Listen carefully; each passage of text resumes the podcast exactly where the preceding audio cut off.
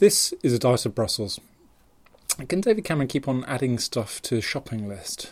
Um, I asked this question because one of the things that wasn't really very noticed over the weekend uh, was the announcement, uh, the Daily Telegraph, that uh, David Cameron was going to also try and uh, negotiate a British uh, exemption from the Working Time Directive. Now, those of you of a certain age will recall that this was a piece of legislation agreed uh, by the European Union about 10, 15 years ago which set limits on the amount of time people could work. So it says there are certain amounts of uh, breaks that you have to have during any working period, total uh, limit on the amount you work each week on average.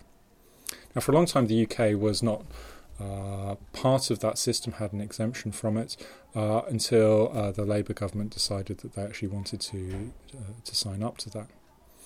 Now, there's a question. firstly, the one that I started with, which is can David Cameron add stuff uh, to the list? Um, of course he can. Uh, there's no uh, procedure for doing any of this. If he wants to add something in, uh, then he's more than welcome to. At the same time, uh, we've got to ask uh, does he have a chance of getting that agreed? And we also need to ask well, why has he only suddenly thought about adding this in at this stage? Let's do those questions the other way around, because that's the, the more logical way. Um, why has he added it in now? Well, it's a, it's a valid question. Uh, for a long time in British politics, there was broad consensus that the Working Time Directive was a bad thing, uh, with capital letters, and that uh, particularly for doctors, they weren't getting enough time uh, uh, to have proper experience and be properly trained. And the fact that they might be uh, exhausted and tired didn't seem to come into it. Now, uh, we still have a particular situation for the UK, which is that uh, individuals can opt out of the overall work limit if they wish to. Um, but in practice, uh, the legislation is there in place for the UK. Now, uh, you'd have to go through some kind of legislative procedure to amend the directive um, so that uh, the UK didn't have to apply it anymore and that would normally require uh, a qualified majority of the uh, the other member states. So most of the other member states would have to agree to that. Now, uh, it's possible, it's conceivable. Uh, it seems a bit odd to be out, then in, and then go back out again. But I think at this stage, uh, most of the European partners are just uh, more bemused than anything else about what the UK is trying to achieve. So it's uh, it's conceivable. It's a bit more tricky because it would require amendment of uh, primary legislation. I can imagine the European Parliament might also get a bit uh, unhappy about uh, any changes to that. So why bring it up now? I think is really the the, the more pertinent uh, issue. Um, I think what we've got here is a case of uh, sort of a degree of amnesia about the system.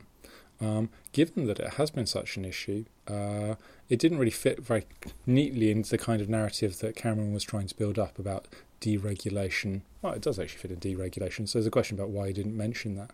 But maybe this is a way of bringing it to people's attention as a way of showing that he's still on the case. Now, in the context of this weekend, where everyone else has been worrying about Greece, uh, I'm not just worrying, I'm really uh, panicking about Greece, uh, it looks like a rather esoteric and uh, quixotic uh, kind of uh, adventure. But it's for domestic audiences, really, this, uh, this proposal. That people will have heard of the Working Time Directive, be wanting to try and do something about that. However, I think it also just speaks to the the lack of coordination around the project that David Cameron's trying to pursue.